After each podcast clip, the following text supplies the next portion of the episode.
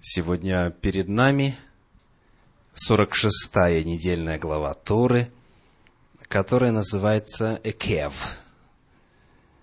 46-я недельная глава Экев находится она в книге Деварим, Второзаконие, 7 глава, 12 стих, это начало, и конец в 11 главе, 25 стихе. Деварим 7.12-11.25 мы прочитаем с вами в начале, в седьмой главе книги Деварим, стихи 25 и 26.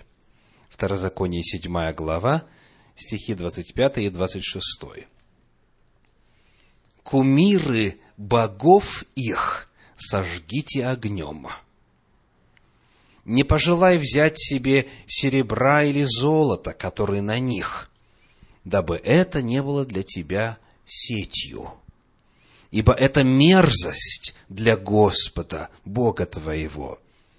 И не вноси мерзости в дом твой, дабы не подпасть заклятию, как она.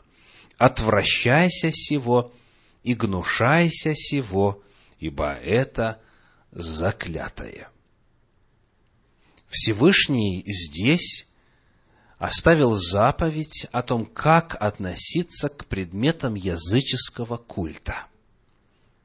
Местоимение «их» и «них» описывает языческие народы Ханаана, которые Израиль должен был изгнать, входя в обетованную землю.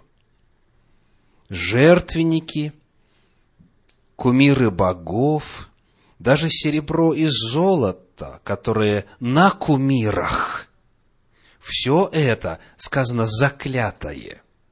Все, что представляет собой атрибутику язычества,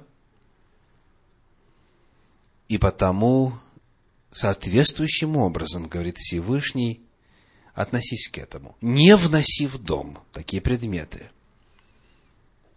Ибо если внесешь, тогда и ты и дом твой подпадут заклятию. Итак, что такое заклятие? Какова опасность? Нет ли на ваших домов заклятия? Главный термин, который используется здесь, в Торе, это древнееврейский глагол «харам». В форме существительного это «херема» хером. В своих разных формах это слово встречается в Танахе, в подлиннике 102 раза. Словарь Штейнберга дает этому термину следующие определения.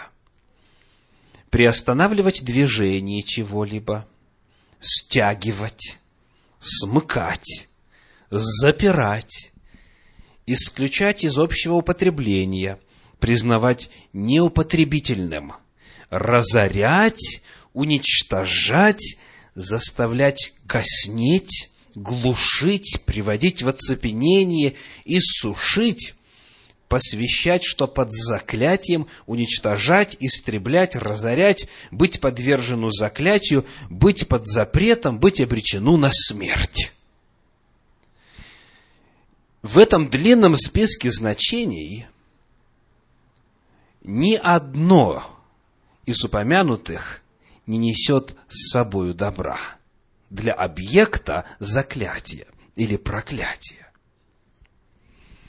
Харам – это слово, это глагол, который описывает отрицательные последствия для объекта проклятия – приведем для того, чтобы лучше понять значение этого слова и, соответственно, опасности, которые есть в случае прикосновения и внесения в дом объектов заклятия, несколько примеров из Торы, тех мест, где это слово «харам» появляется в тексте подлинника, вот в том порядке, как оно встречается впервые в Торе мы находим глагол «харам» в книге «Шмот», книга «Исход», 22 глава, 20 стих. Шмот 22.20, Исход 22.20. В русском переводе в синодальном сказано так. «Приносящие жертву богам, кроме одного Господа, да будет истреблен». Как вы думаете, какое слово является переводом глагола «харам»? Истреблен. Истреблен. На самом деле так. Интересные результаты сравнения этого предложения в разных переводах Библии на русский язык.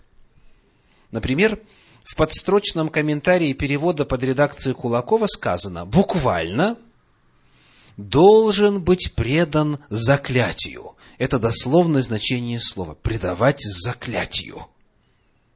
Перевод Гирша хорошо отражает как начальное действие, так и цель проклятия. Сказано – приносящий жертвы люби, любым богам, кроме Бога, должен быть отделен для истребления.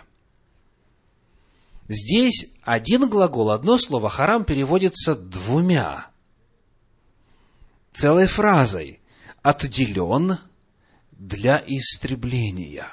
Вот так это переводится в этом иудейском переводе. То есть, во-первых, тот, на ком заклятие, на ком херем, он отмечен, на нем метка, он отделен, выделен. Как вы думаете, метку эту можно увидеть материальным оком? Нет, это духовная метка.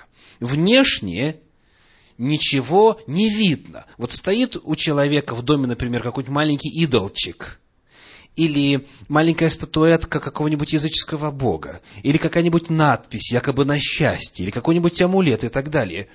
Смотришь на человека, никаких знаков на нем нет. Но, если заклятое внесено, значит, дом подпадает заклятию, и все живущие в нем подпадают заклятию, и это, во-первых, означает, что этот человек отмечен. В духовном мире эта метка очень хорошо видна. Поначалу, возможно, состояние человека, который находится под проклятием, ничем от прочих не отличается. Его состояние ничем себя не выдает. Однако он обречен.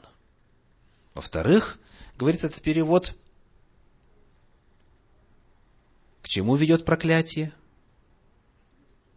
К смерти, истреблению.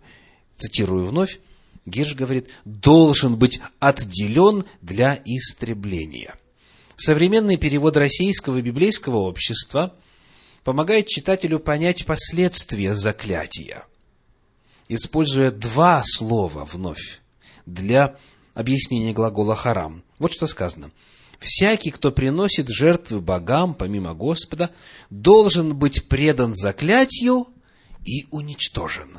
Вновь, Одно слово переводится двумя терминами – предан заклятию и уничтожен. Исследуемый глагол как раз и несет указанный смысл. Преданный заклятию обречен на уничтожение. Посмотрим на второй пример. Книга Ваикра, книга Левит, Ваикра 21.18. Левит 21.18. Сказано, Никто, у кого на теле есть недостаток, не должен приступать ни слепой, ни хромой, ни уродливый.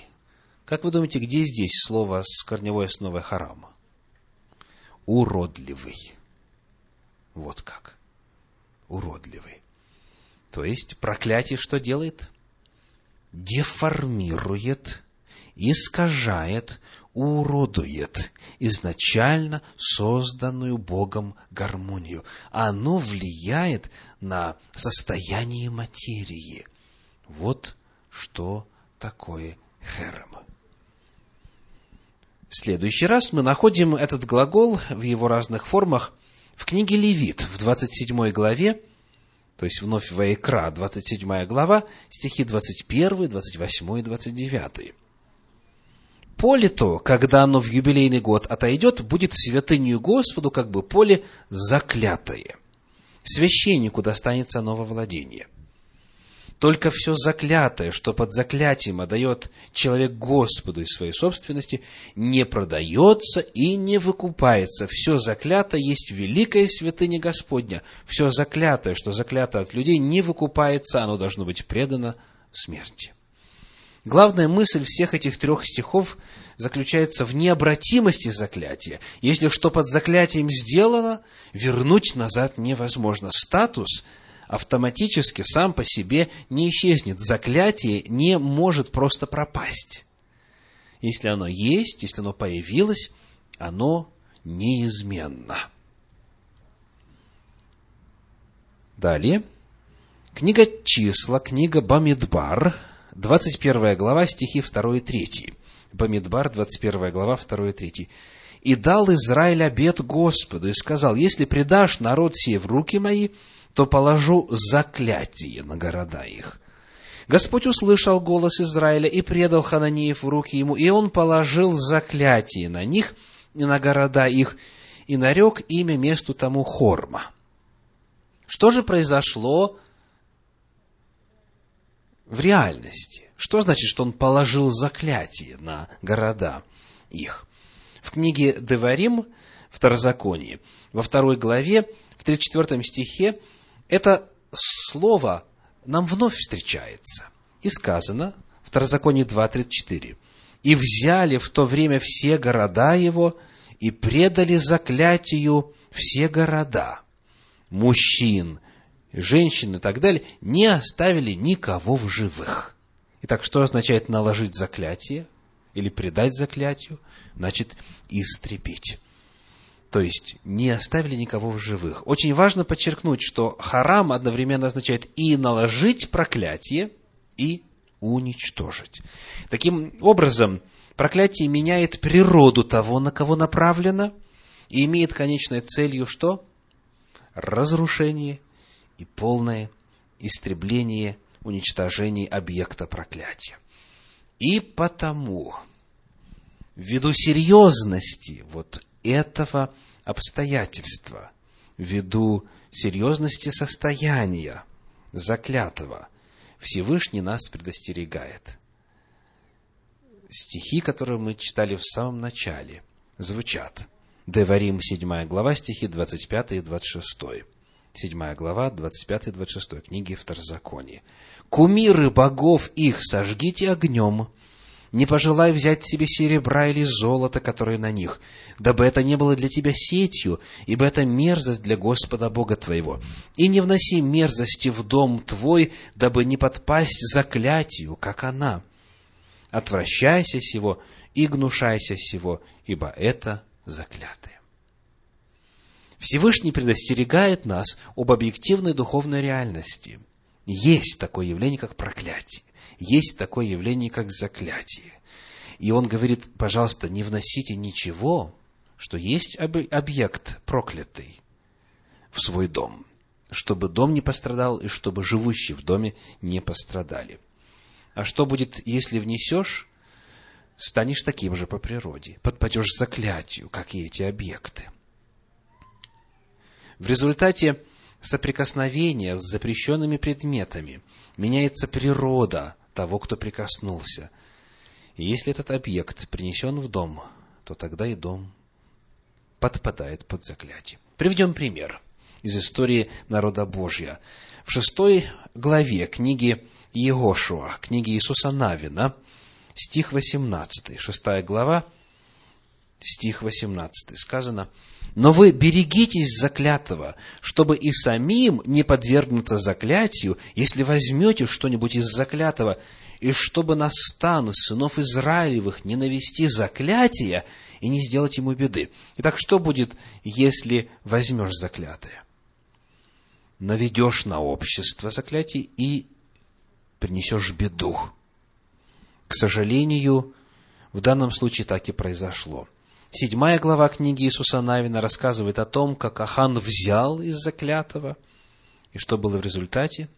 Он сам, его семья и 36 человек из народа погибли. Погибли. Вот что означает заклятое, проклятое. Итак, слово, которое мы изучаем сегодня, сегодня для описания проклятия, используемое в Библии, глагол «харам», применительно к нашей теме открывает следующие истины. Проклятие выделяет предмет или существо из общей массы, ставя на нем невидимую глазу метку, которая очень хорошо заметна в духовном мире. Далее проклятие что делает? Деформирует, уродует, искажает, меняет природу объекта проклятия. Проявившись, проклятие не уйдет само собою. Это состояние, которое не подлежит изменению. То есть, если Всевышний не вмешается, если не сделать то, что предписано Торой для устранения проклятия, то доколе предмет находится в доме, и доколе человек не предпринимает никаких конкретных предписанных Торой действий, проклятие будет действовать и разрушать тех, кто находится в доме. Проклятие навлекается чем? Контактом, присутствием проклятого объекта. Конечная участь заклятого – уничтожение. Итак, мы с вами заложили базу, посмотрели на природу проклятия и на то, к чему оно приводит. Теперь подробнее. Почему вдруг объекты и предметы языческого культа, то, что у язычников почитается святым, почему оно несет в себе такую разрушительную силу? Вот что мы находим в 32 главе книги Деварим, книги Второзакония, в стихах с 15 по 18. Второзаконие 32, 15-18. «И уточнел Израиль, и стал упрямо, уточнел, отолстел и разжирел. И оставил он Бога, создавшего его, и презрел твердыню спасения своего. Богами чуждыми они раздражили его, и мерзостями разгневали его, приносили жертвы бесам, а не Богу богам, которых они не знали, новым, которые пришли от соседей и о которых не помышляли отцы ваши. А заступника, родившего тебя, ты забыл и не помнил Бога, создавшего тебя. Описываются периоды, когда, к сожалению, представители Израиля, представители народа Божия поклонялись языческим божествам. И вот описывая это поклонение в языческом контексте, Господь говорит, что они на самом деле поклонялись кому? Бесам. Бесам. Демонам, злым духом, нечистым духом. То есть, языческое богослужение есть служение дьяволу. Языческое богослужение, все атрибуты, все предметы, которые ассоциируются, связаны с языческим богопоклонением, есть служение бесам. В Псалме 101 на эту тему читаем в стихах с 34 по 37. Псалом, точнее 105, Псалом 105, стихи с 34 по 37. «Не истребили народов, о которых сказал им Господь, но смешались с язычниками и научились делам их, служили истуканам их, которые были для них сетью, и приносили сыновей своих и дочерей своих в жертву бесам» в годы и в периоды самого глубокого отступничества народа Божия от Всевышнего. Служение бесов достиг, бесам достигало вот таких уродливых форм, как жертвоприношение детей. Так вот, служа языческим богам, люди служат, повторимся, бесам. Бесам.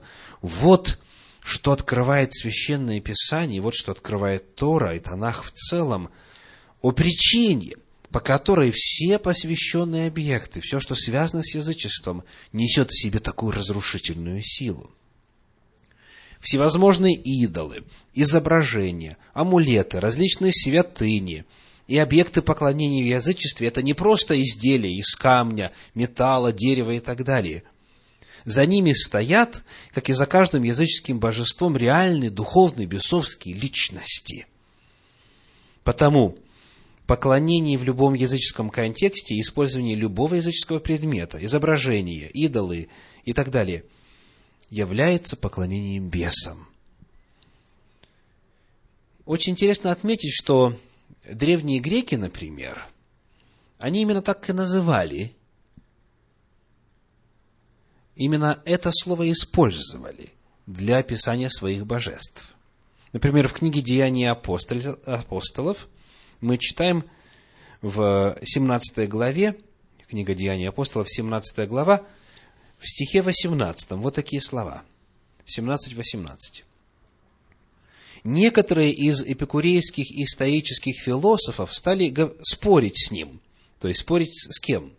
С иудейским раввином, с Шаулем, второе имя которого Павел, римское имя. Так вот, спорить с ним Одни говорили, что хочет сказать этот суеслов, а другие, кажется, он проповедует о других божествах. То есть, когда иудей пришел в Афины и проповедовал там, то для них он был представителем чужой религии, чужого божества. Так вот, слово «божество» в подлиннике звучит не больше, не меньше, как «даймонион», то есть демон. Божество – это демон. Так в греческом языке обозначаются все божества, любые божества. То есть, иными словами, когда речь идет о причине, по которой Всевышний так строго запрещает любой контакт со всевозможными языческими объектами, заключается в том, что тогда бес, демон имеет право проявлять свою силу и свою власть над человеком, у которого эта непотребная вещь в доме находится. В послании Коринфянам в 10 главе стихи 19 и 20 о сути и природе языческого поклонения говорят следующее. 1 Коринфянам 10 глава стихи 19 и 20.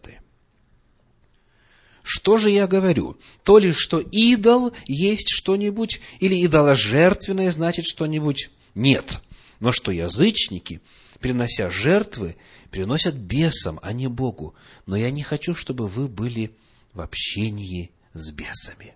Общение с бесами происходит в тот момент, когда происходит соприкосновение с языческими предметами. Изделие из камня или дерева само по себе, возможно, ничего и не значит. Но проблема состоит в том, что за ним, за ним стоит бес. Этот предмет становится каналом, способом вступления в контакт с нечистыми духами. Что это означает для каждого из нас? Что это означает на практике? Как правило, люди, знакомые с Торой, знакомые со Священным Писанием в целом, знают, что идолам поклоняться нельзя. Знают, что языческие объекты поклонения в доме держать не следует. Однако проблема заключается в том, что многие изначально языческие предметы стали распространенными и широко употребимыми и в, иудаизме, и в христианстве, в исламе и так далее. То есть, многие воспринимают какой-то объект, какой-то предмет как привычный, традиционный, являющийся частью культуры его народа, его предков. Проблема в том, что за исключением истинной религии, истинной веры, которая следует священному писанию, все формы религиозных верований есть язычество на земле. Скажите, откуда происходит термин «язычник»? Что он значит в принципе? В русском языке. Каков корень этого слова? Язык, да? Язык. Каким образом язычники связаны с языком? Слово Божье рассказывает, что вначале на земле был один язык и одно наречие. А затем когда после потопа прошло какое-то время, некоторые потомки Ноя восстали против Всевышнего и стали строить Вавилонскую башню. Ну, многие удивляются, но неужели Всевышнему не нравятся архитектурные сооружения? В чем был, собственно, грех этой башни? Это отдельная тема, но для нашего с вами исследования вот что важно знать. Эти башни археологами называются зиккурат, термином зиккурат. Как правило, зиккураты были семиярусными. Площадь каждого последующего яруса была меньше площади предыдущей. Получается, как бы ступеньки, и каждый ярус, каждый этаж посвящался определенному языческому божеству. Последний, верхний, седьмой ярус посвящался Богу Солнца, главному божеству язычества. Тора рассказывает, что они пришли в долину Синар, как говорит синодальный перевод, в подлиннике долина Шинар, то есть Шумер. Древнейшая цивилизация человечества после потопа создана в Междуречии, между Тигром и Ефратом. И там археологи нашли массу зиккуратов. У нас очень много теперь есть информации о том, что это такое. Оказывается, зиккураты – это огромные жертвенники это храмы, это места поклонения языческим божествам, где приносили жертвы, в том числе и человеческие. Вот почему Всевышний, когда увидел, что происходит, он, сказано, взял и что сделал? Смешал язык земли. Был один язык, одно наречие, а после того Бог смешал для того, чтобы рассеять их по лицу всей земли. Так вот, язычники – этот термин в русском языке очень хорошо этимологически передает суть того, что произошло. Разделение языков в результате восстания против Бога, в результате идолопоклонства, служения бесам, служения идолам. А народы все в конечном итоге прослеживают свою генеалогию к Ною и его сыновьям. И даже семиты, даже те, из числа которых Авраам произошел, и потом еврейский народ, даже и они, как говорит Тора, и как рассказывает Танах, на протяжении практически всех периодов своей истории поклонялись, помимо истинного Бога, и идолам. Даже патриархи. Вот что мы читаем, например, в книге Егошуа, в книге Иисуса Навина, в 24 главе, во втором стихе. Иисуса Навина 24.2.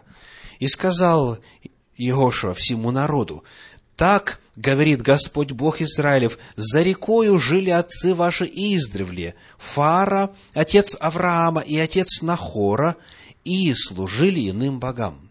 Отец Авраама служил иным богам, наряду со служением Всевышнему. И мы читали уже с вами отрывочек, который говорит о том, что Израиль уже вот в эпоху выхода из земли египетской, и затем дальше в книге Псалтирь отражена эта печальная реальность. Израиль тоже служил по-язычески. Для большинства людей это означает, что они находятся в группе риска, поскольку все мы произошли от язычников – даже те, кто произошел от Авраама, все равно на протяжении истории в лице своих предков соприкасался с язычеством. И по этой причине сегодня в дома народа Божия проникли предметы, которые являются языческими, но не осознаются, не воспринимаются как таковые. Что же делать? Что же делать? В послании в Ефес, во второй главе, во втором стихе сказано так. Ефес, вторая глава, второй стих. «В которых вы некогда жили по обычаю мира сего, по воле князя, господствующего в воздухе, духа, действующего ныне в сынах противления». Здесь два понятия отождествляются. По обычаю мира сего сказано, и дальше запомнили – по воле князя, господствующего в воздухе, то есть дьявола. То есть обычаи мира, которые созданы здесь, это не только прекрасные образцы живописи, архитектуры, литературы и так далее, и так далее. То есть то, что обозначается термином культура, несет в себе волю дьявола. И потому каждому нужно быть внимательным, задавать вопрос, а что это за предмет у меня в доме? Откуда он взялся? Кто мне его подарил? Знал ли человек, который мне его подарил, каково его предназначение, какова история этого предмета? Сегодня, слава Богу, в интернете информации очень много. Если нет непосредственно доступа, спросите у ваших детей или внуков и так далее. Сегодня можно выяснить, как, каков э, по происхождению этот предмет. Не языческий ли это предмет? В особенности в контексте путешествий теперь по разным странам, когда хочется привезти сувенир из места отдыха или путешествия.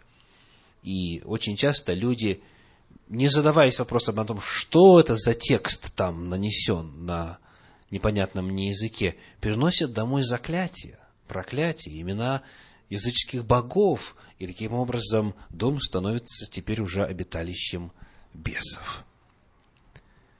Слово Божье серьезнейшим образом предостерегает нас о том, что обычаи мира и воля дьявола могут быть тождественны.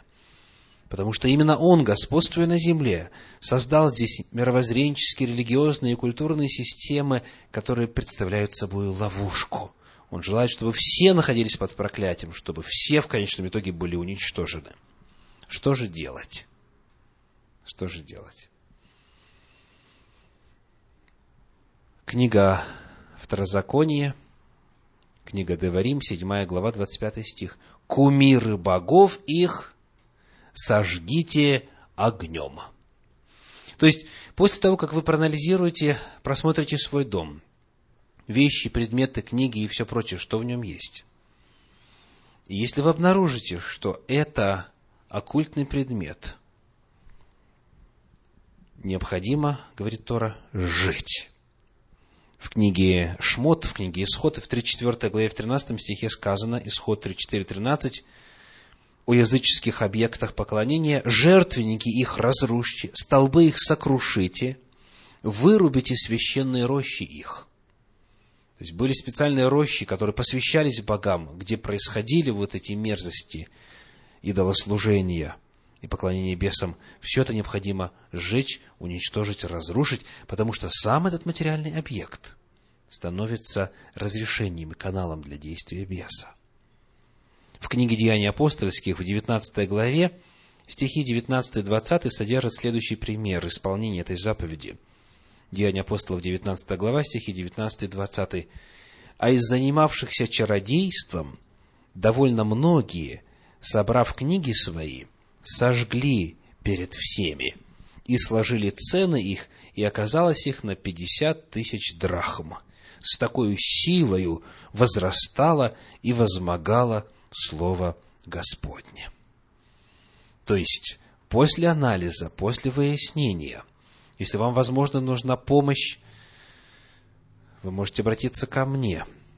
Если у вас нет ресурсов, чтобы выяснить, каков по своей природе этот предмет, возможно, я смогу вам помочь.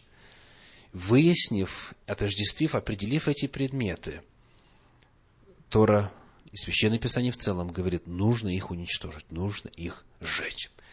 К великому сожалению, очень многие наши соотечественники, бывшие, не знают этих духовных законов и не могут понять, от чего болезнь никак не проходит, от чего в личной жизни ничего не ладится, от чего финансовые проблемы постоянные – почему все из рук валится, почему не получается жизнь наладить и так далее, и так далее.